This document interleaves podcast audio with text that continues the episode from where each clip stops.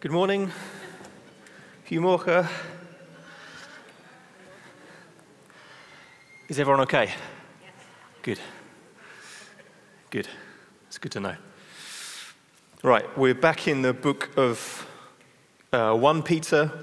We're working through 1 Peter this year, which is a, a letter written by the Apostle Peter. We're going through it kind of a few verses at a time. So we're about halfway through chapter 1. Uh, if you want to find it in your Bibles, you can. It's right near the back of the Bible, the back of the, the end of the New Testament, um, one of the very last books. Uh, if you don't have a Bible with you, don't worry, you're not in trouble. We won't hunt you down afterwards. Um, the words will appear as if by magic on the screen behind me in a moment. So we're going to read from, here you go, from verses 13 to 21, and then I'm going to pray. It says, Therefore, preparing your minds for action and being sober minded, set your hope fully on the grace that will be brought to you at the revelation of Jesus Christ. As obedient children, do not be conformed to the passions of your former ignorance, but as he who called you is holy, you also be holy in all your conduct. Since it is written, You shall be holy, for I am holy. And if you call on him as Father who judges impartially according to each one's deeds, conduct yourselves with fear throughout the time of your exile, knowing that you are ransomed from the futile ways inherited from your forefathers not with perishable things such as silver or gold, but with the precious blood of Christ, like that of a lamb without blemish or spot. He was foreknown before the foundation of the world, but was made manifest in the last times for the sake of you, who through him are believers in God, who raised him from the dead and gave him glory, so that your faith and hope are in God. Jesus, we pray that you would speak powerfully to our hearts, the very depths of our being. We want to know you more. That's why we're here. Whether we've been believers for many years or maybe we're not even, we wouldn't even call ourselves Christians at all, but we're here for whatever reason because we recognize that you're at work somehow in our life, even if it's just a small seed or something fundamental that's completely changed us. We know that you're a God of power who's at work. And uh, our prayer, our request is that we want more of you. We want more of you. We want to know what it is to follow you with all of our hearts, all of our lives. And we pray, just as we look at these verses this morning, that you'd be at work, Holy Spirit, guiding us, leading us, prompting us, convicting us, helping us to know what it is to follow you with all of our hearts. Amen. Amen. On, on Thursday morning, I wore the wrong clothes. I don't know if you've had this experience. We've been living here for, this is our fourth year of living here. It's our fourth year where we haven't owned a car. Our fourth year, our fourth winter that we've tried to survive in this city living only on bikes. And uh, if, like me, I'm sure it's meant, true for many people in the city, you don't have a car and you get around by bike, uh, you always need to be prepared for the weather. And on Thursday morning, I was not prepared. I got it completely wrong because I did the thing where, where I looked out the window and it didn't appear to be raining. And then I checked the app on my phone and the app said, no rain. So therefore, I presumed it wasn't going to rain until I started cycling to take the kids to school and it, it was hailing, wasn't it, Lydia? yep. This wasn't, and this just wasn't a kind of a, a, a dusty sprinkle, but it was, it was a lot. And my only protection was, was, a, was a hat. Obviously, I had other clothes on, I wasn't just wearing a hat. but a, a hat which uh, my daughter had forgotten her hat, so I kindly gave her mine, and then the hail was just kind of bouncing off my head, which isn't a fun experience. And you have those moments all the time where you're just not quite prepared for the weather. And to be honest, you can buy the best raincoats money can buy, but somehow the wind in this city just makes the water get through into every crevice and crack. And it doesn't matter what you do, somehow or other, you get wet. Is that right? That's what it's like, isn't it? You need to be prepared for the weather. And in this passage that we're looking at, Peter has the same concern for us. He wants us to be prepared for the storms of life, prepared for all the different climate and weather that comes at us, all the challenges in the world around us. Uh, and so far in this letter, up till now, he's been unpacking some of the great truths of our salvation, of what it is to be a follower of Jesus. And we've kind of hit a, a turning point now where he's bringing it back into some of the practical realities of what does this look like. And that's what we're going through over the next couple of weeks. What does it look like to be a believer of Jesus? What does it look like to follow him? What does it look like to live a life for him? Uh, some application, you could call it. And the thing is, this, this pursuit of God that we're going to look at today, this pursuit of holiness, which holiness, I guess the best way to describe it is to imitate Jesus. That's what it is to live a holy life, to, to live as Jesus lived.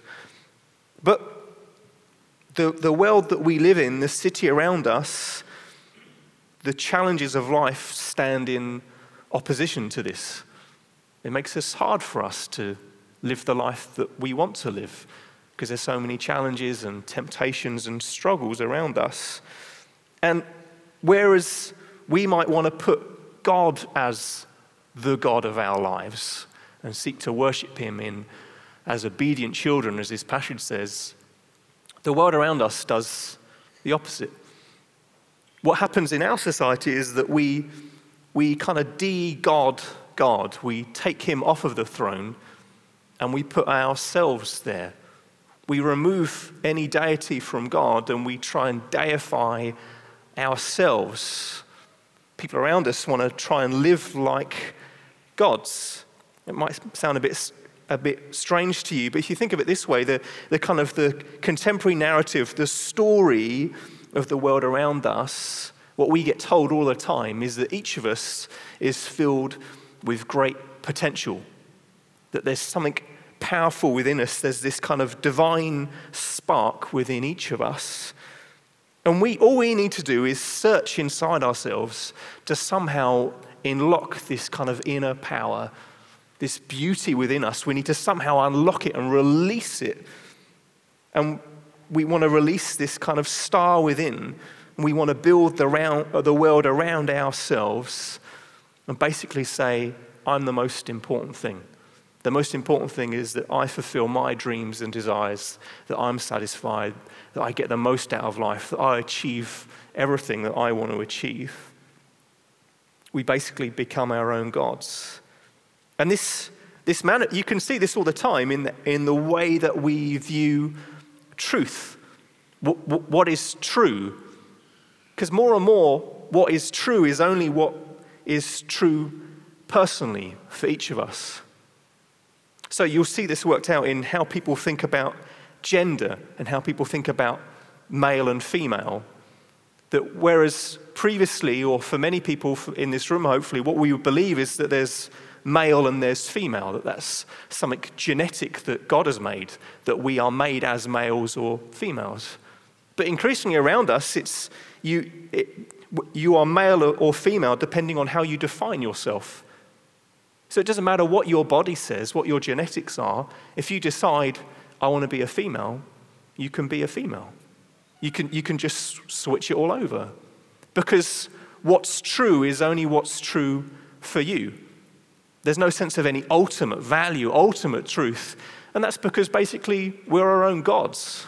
So no one else gets to tell me who I am or what I should do. If I'm my own God, I get to decide. I get to make those decisions for myself.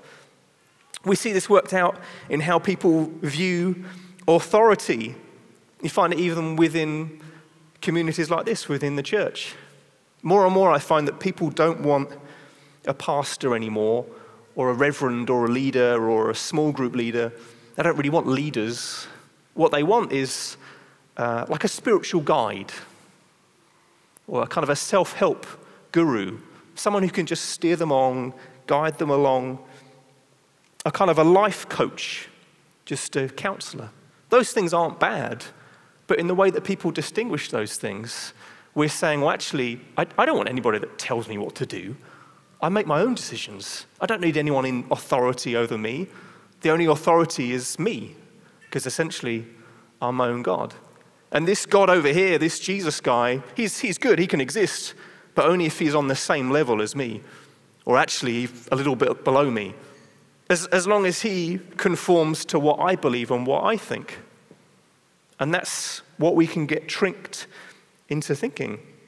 And through this process, we, what happens is we de God God. We just kind of belittle God. We make him this kind of small thing in the corner of our life. Or we obliterate him altogether and just pretend he doesn't exist. And we no longer believe in a perfect, all powerful God who's descended to earth to give us this beautiful gift of salvation. Rather, this is reversed. Rather than God descending to earth to give us this gift of salvation, we spend all our life trying to ascend up, trying to somehow achieve the heights of greatness, to somehow to achieve our own godlike status, to fulfill all our potential. And basically, the song, the story we tell all the time is all hail me. That's how we live. We take God off the throne and we put ourselves there instead. And this isn't just a critique, a criticism of the world around us, but we can get drawn into living like this as well. This is a warning for us as believers. We can fall into this trap. And so then you, will notice it because you'll read verses like we've just read Be holy as I am holy, or even conduct yourselves with fear. And those verses might offend you a little bit if you're honest. Those verses might kind of think, oh, I'm not sure I'm quite comfortable with that idea that I should fear God or that somehow God is even holy. You know, the concept of God being holy is more and more Christians don't really like that. We're comfortable with talking about God as our Father, aren't we? And He is our Father. We should think of Him like that. We're comfortable of thinking of a, a God that we can come and talk to as we would a friend. And you can do that. You can come and talk to God as though He's your friend and have a, an open conversation with God. You can know Him as your intimate Father. But the idea that there's an all powerful, mighty God of wonder in heaven, a holy God, somehow we struggle to relate to that. Somehow we'd rather just forget about that part of God's character, focus on the bits that feel a bit more warm and comfortable to us. And the, the idea that there's a God of holiness who's set apart from sin, who's perfect and powerful and mighty, we forget that so easily. But we mustn't rob God of his holiness because it's really important. We'll explain that a little bit more later. This is a, a, warning to your hearts. Don't rob God of his holiness. Don't take him off the throne and put yourself there instead. There's a story in the book of Acts, in Acts chapter 5, of a couple called Ananias and Sapphira. I don't have time to tell the whole story, but basically what happens is this is in the very early stages of the church in the book of Acts, the first church that was started in Jerusalem following Jesus' death and resurrection. And there's a moment where they, they come to the other believers and they, they withhold something. Rather than giving everything they had, they lie and they say, We're giving everything, but they were withholding something. At first, Ananias comes in and he lies to the believers, and God strikes him down. dead. And then Sapphira comes in, and the same thing happens. She lies and she withholds, and God strikes her down. And it's scary. If you read that, it's scary. You think, what is going on? And it was scary for those who were there. The, the, this passage finishes and it says, Great fear came upon the whole church and upon all who heard of these things. And the guy that was leading this church, that was right at the center of this story, is Peter, who writes this letter. So when Peter talks about the holiness of God and fearing God, we need to pay attention. Because if anybody in the Bible that knew what it is to know God's holiness and power and might, it was Peter. He understood this.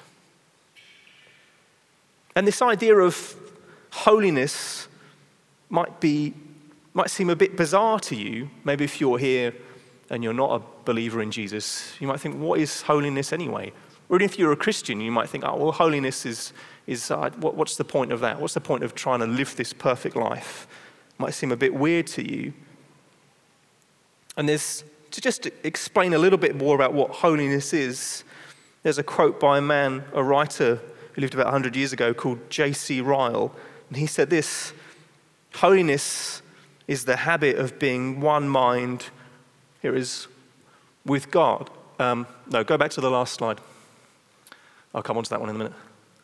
Holiness is the habit of being of one mind with God, hating what He hates and loving what He loves, and measuring everything in the world by the standard of His Word.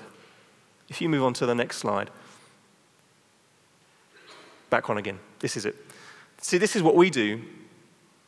We say holiness is the habit of being of one mind with the world around me, hating what the media tells me to hate, loving what my friends tell me to love, and measuring everything in this world by the zeitgeist, or that means by the popular opinion what people tell me to think. What I'm saying is, all the time around us, people are trying to be holy. They are.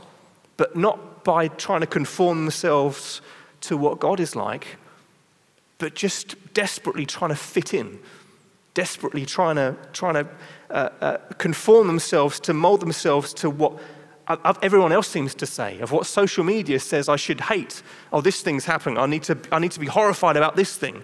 Or this thing's really cool. I need to be in love with this thing. And all the time, we're shaping our life by what the world tells us to think. And we're, we're, we're trying to make ourselves, in a sense, holy to the world standards. We're trying to conform to the world around us. We're trying to fit in. We're trying to set ourselves, build our life around the standard of the world around us. And what happens is, it says the, in this passage, we've given in to the passions of our former ignorance. We've become conformed to the world around us. The King James Version of the Bible takes that word conformed and it says fashioning yourself, as in we've just adopting the latest fashions of our times. This is trendy right now, so I'll think that. This is what everyone else seems to think, so therefore I should think that as well. And there's no real standard other than the progressive, moving on nature of what people think, which we, we, we're led to believe is that little by little, society is just getting better and better. The people all the time is we're, we're coming more and more conformed to this idea of perfection, whereas actually the reality is it's not. The world isn't getting better and better. If you read the news, you know that's not true.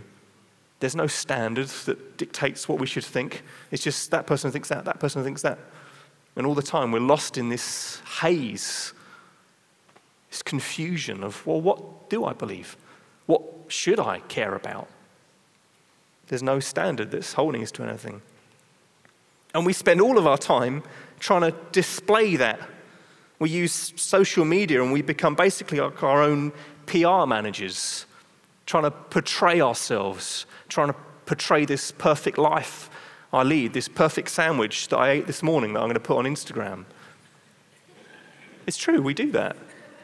We're trying to create a, a, a kind of a picture, a window into our life that shows the good things. And we don't post stories and images of all the bad stuff that happens. And I'm glad we don't, because that would be terrifying, right? it would. If you really show people what was happening in your life. But we don't, because we, we kind of harvest the good bits. We give people like the trailer of the movie. Actually, and then you go and watch the whole two hour show and you think, well, wasn't that all the best jokes are in the trailer? the good stuff gets is only for two minutes, and we don't show everybody the rest of what's going on. And again, what it comes down to is this idea of all hail me. Where again, we're just portraying ourselves because we basically just want to be our own gods. We want to be holy to our own standards, not to anybody else's standards. So, how, how can we be holy? Not to the world's standards or our own standards, but to God's. What does it mean to conduct ourselves with fear? Isn't that somehow an impossible standard that we can't reach to or attain? Well, Peter gives us three stages to follow right at the start of this passage. He says, first of all, stage one, prepare your minds for action. That's what he says right at the start. Prepare your minds for action. And actually, the, the, the best way to translate that, that verse there would actually to, it says, gird up the loins of your mind, which is a bit of a weird phrase, which is why it's probably not in your Bible. Gird up the loins of your mind. And what that means is at the time, the people would have worn like a, like a tunic. You know, that would have been like your kind of raincoat, but a kind of a tunic thing. And if to gird up would be, it would be if they were going to go and do something active, they needed to run somewhere, or they were doing some, some, some kind of work, you would gird up your tunic, as in you basically you would grab it between uh, your legs and pull it up around your loins and then gird it up. So it means you can go and be active. You're preparing yourself. And he's saying here, you need to do that with our mind, prepare it. If you want to go out and cycle in the rain, wear the right clothes. Wear the right clothes. And with the world around us, with the storms of popular opinion, we need to prepare our minds that we're able to sift through all the lies of the world around us, or that pe- people say that what I'm doing right now, that preaching is a bad thing. That to, to, to go to church and hear someone preach at you is, is bad. Pe- people, people will think that. All the time you're being preached at. All the time the world is telling you what to think again and again and again. And if you're not preparing your mind for action, you won't be able to sift through all the lies of the world around you. So we study the Bible, we do this here on a Sunday to prepare our minds so we can understand, so we can sift all the stories of the world and find out what's good and what's, frankly, nonsense. So we need to prepare ourselves. Then, stage two, he says, being sober minded, which he means to be kind of vigilant, to be kind of circumspect, to, to not be intoxicated, not be drunk on the opinions of the world around us, to not get drunk on sin and lose ourselves to that. We need to be sober. Let me, just to help you understand that a bit more, let me give you a few ways we do that. First of all, by imitation. He says, As obedient children, do not be conformed. As I said at the start, holiness is essentially the imitation of God. It's living as Jesus lived, it's following his ways, being living as obedient children to how Jesus lived and his pattern of life. And to be obedient to something other than yourself means often you have to disobey yourself, right? Because all the time I'm telling myself how to live, all the time. And most of the time I'm, I, I don't know what I'm talking about. It's true. It's true of you as well. All the time you're telling yourself what to do, what to think, how to behave, and most of the time you're wrong. And we need to learn how to sometimes to disobey ourselves. This is how Jesus lived. It said in Philippians 2 he humbled himself and became obedient even to death on a cross. Jesus also said, I came not to my own will, but the will of my Father who sent me. Jesus knew what it was to disobey the temptations of the world around them. We need to learn what it is to, to disobey what we would like to do and what we would like to think. I think, I'm not here for my own will, but the will of the Father. What does God want me to do?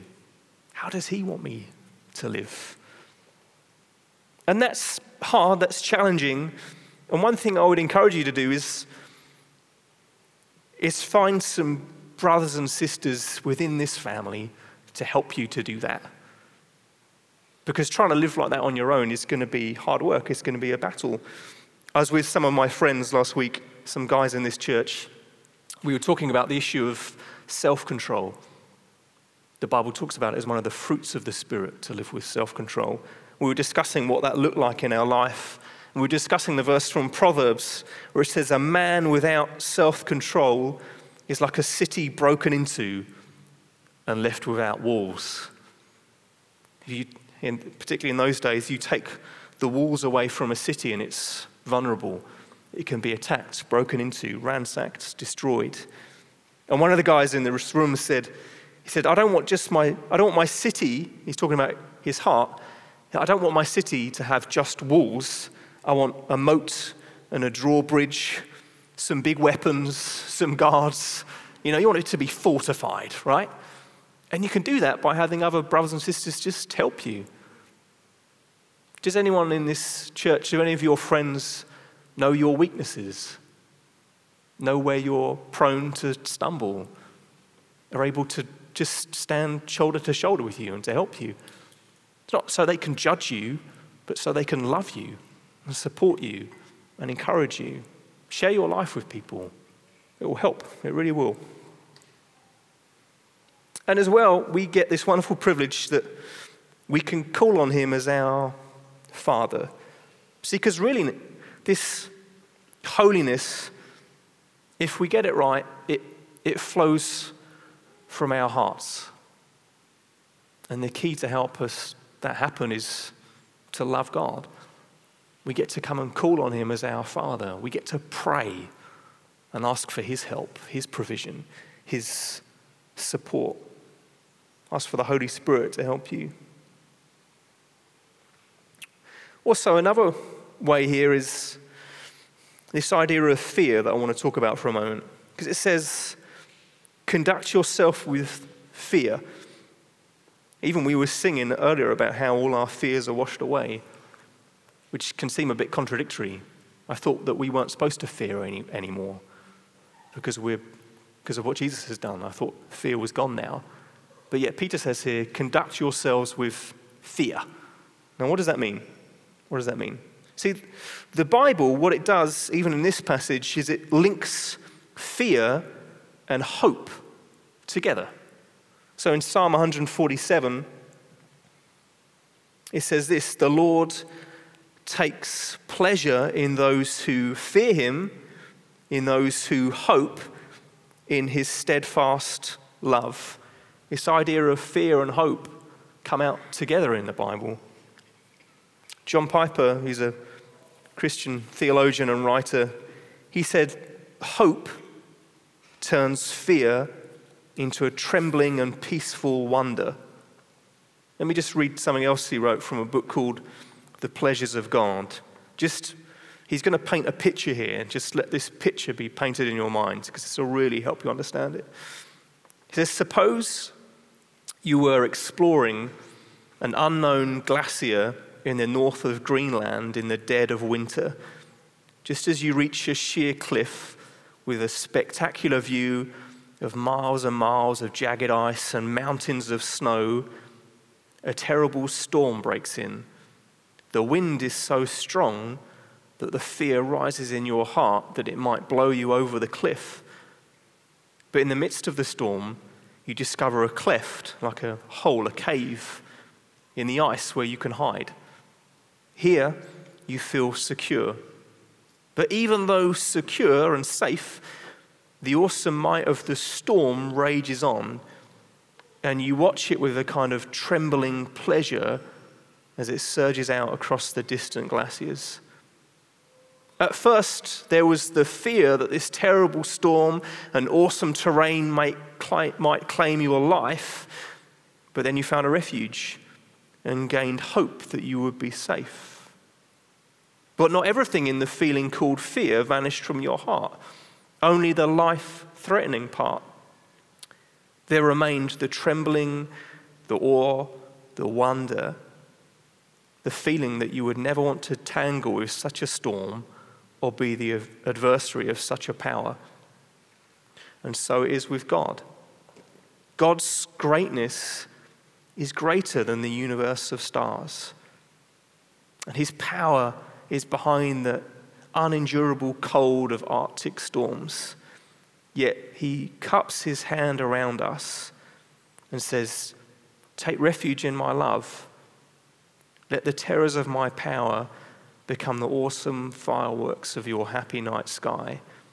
The fear of God is what is left of the storm when you have a safe place to watch right in the middle of it. In that place of refuge, we say, This is amazing. This is terrible. This is incredible power. Oh, the thrill of being here in the center of the awful power of God, yet protected by God Himself. And so we get an idea of how we feel both hope and fear at the same time. Hope turns fear into a trembling and peaceful wonder. The fireside fellowship is all the sweeter when the storm is howling outside the cottage. Does that make sense? This idea we can, we, this fear thing isn't a, a pressing, horrible thing but we're just aware of the awesome might of God and who He is. And we think, I just want to live for Him.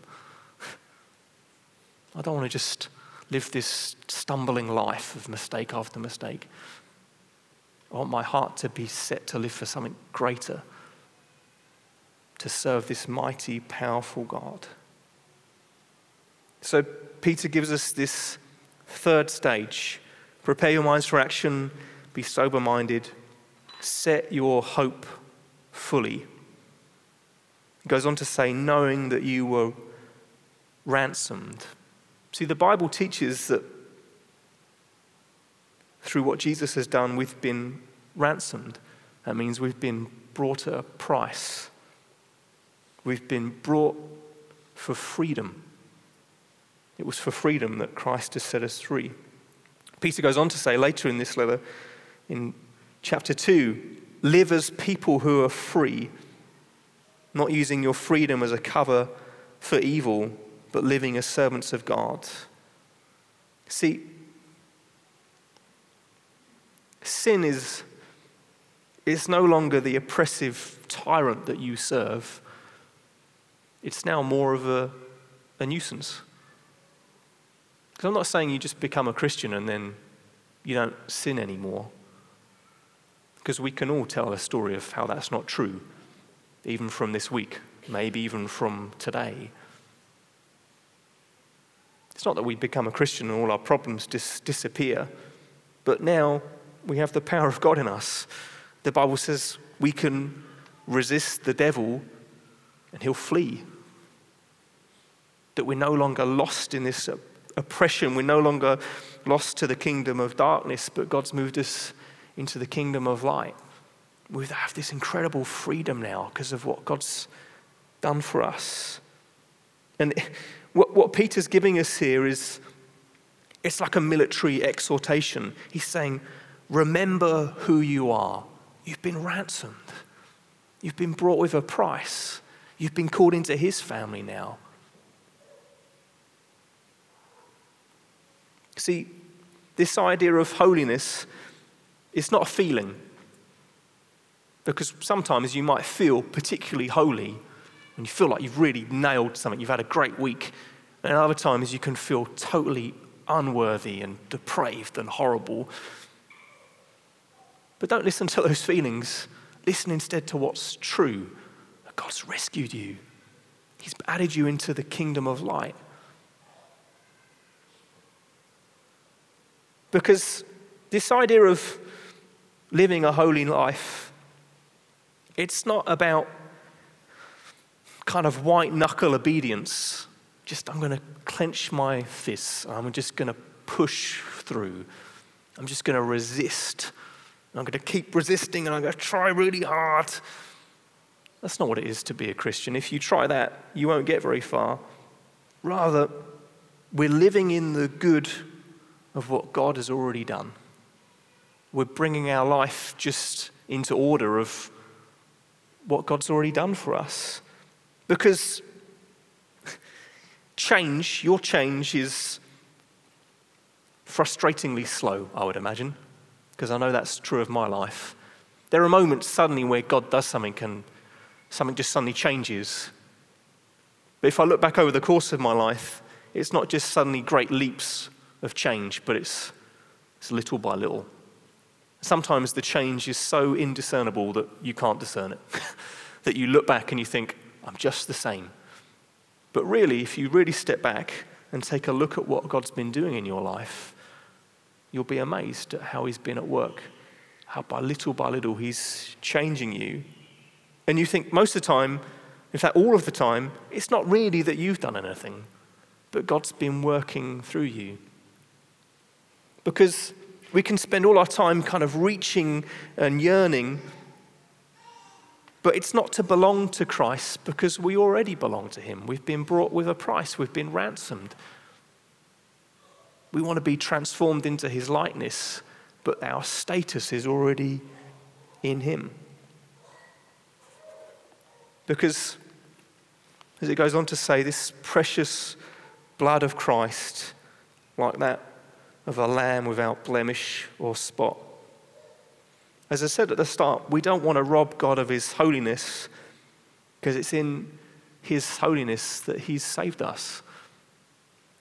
That only someone who was perfect, as Jesus was, who lived this perfect life, could die for us and forgive us.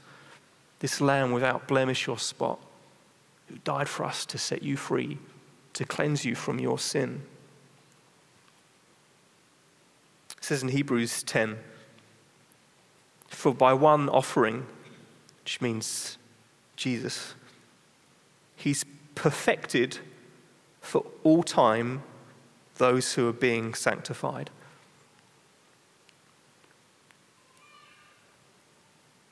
The question of how to be holy, how to be perfect, the answer is that you are perfect already because God's done that work in your life. And now we're just trying to catch our behavior up with what God's already done. And we can feel unworthy and frustrated, and we don't want to come to church because we don't want to look anyone in the eye. We don't want anyone to know what we're really like.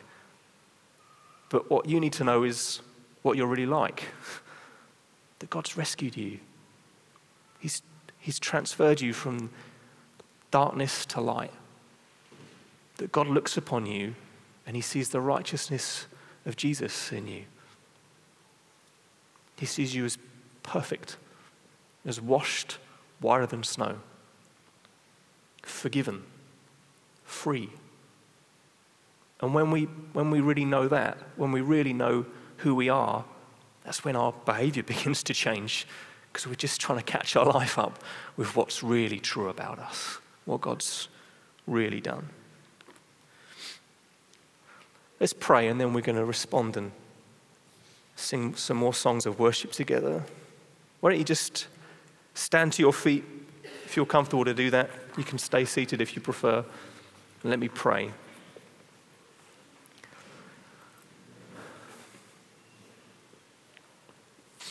God, we, we just want to confess before you that there are times when we don't really want you to be God, that we'd rather we were the gods of our lives, where we try and be in control, where we try and dictate what's good and bad, what's right and wrong, where we try and set our own plans and agendas, when we try and engineer situations to make them good for us, where we even deceive our friends and family, when we sometimes even push them around to fulfill what we want.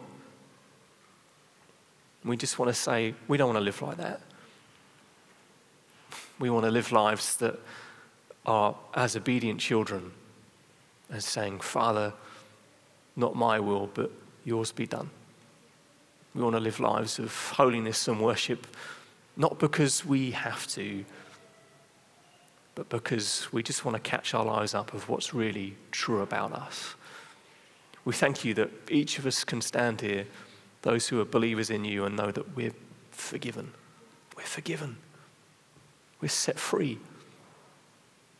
And we just want to come to you now and worship and just respond. We just want our hearts to sing our thankfulness back to you. God, I'm free. What a wonder. What a joy to know your forgiveness, to know your grace, despite all my ongoing failings and mistakes and mess ups. I've been set free. I know the love of God. I can come to you as my Father. But at the same time, we don't want to forget your might and wonder and holiness and power. And we want to come to you and conduct ourselves with fear and say, Have your way in my life, Jesus. I submit it all to you. Thank you, God. Amen.